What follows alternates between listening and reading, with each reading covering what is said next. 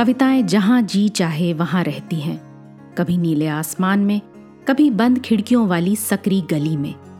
कभी पंछियों के रंगीन परों पर उड़ती हैं कविताएँ तो कभी सड़क के पत्थरों के बीच यूँ ही उगाती हैं। कविता के अलग अलग रूपों को समर्पित है हमारी पॉडकास्ट श्रृंखला, प्रतिदिन एक कविता।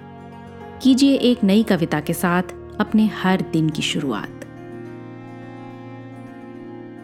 आज सुनते हैं विष्णु खरे की लिखी, लौटना, मेरी यानी आरती की आवाज़ में।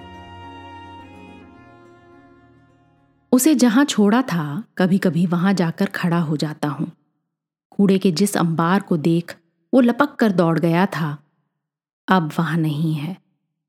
दरअसल, अब कुछ भी वहाँ उस दिन जैसा नहीं है। मैंने उसे आधे दिल से पुकारा भी था कि अगर लौट आए तो उसे वापस ले जाऊँ। लेकिन वो सिर्फ़ एक बार मेरी तरफ़ देखकर मुझे ऐसा लगा कि जैसे हंसता हुआ कूड़ा खोदने में जुटा रहा। उसके बाद मैं चला आया, लेकिन कई बार लौटा हूँ। वो जगह अब एकदम बदल चुकी है।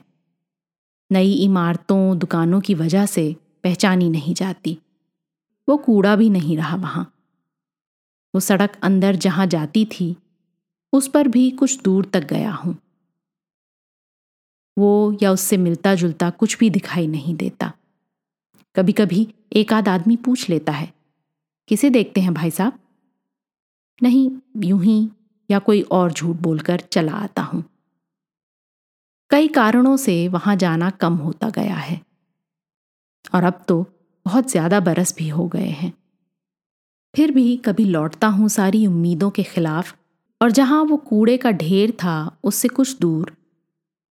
वो उतनी ही देर याद करता खड़ा रहता हूँ कि कोई मददगार फिर पूछे नहीं।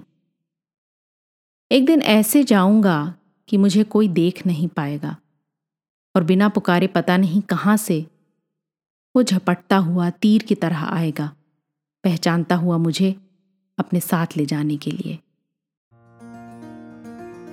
आज की कविता को आप पॉडकास्ट के शो नोट्स में पढ़ सकते हैं।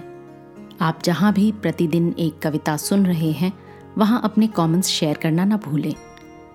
अगर आप चाहते हैं कि नई धारा रेडियो की ये प्रस्तुति हर सुबह आपके व्हाट्सएप पर आ जाए तो हमें इस नंबर पर मैसेज भेजें। Seven four two eight seven seven five three seven six कल एक और कविता के साथ फिर मिलेंगे।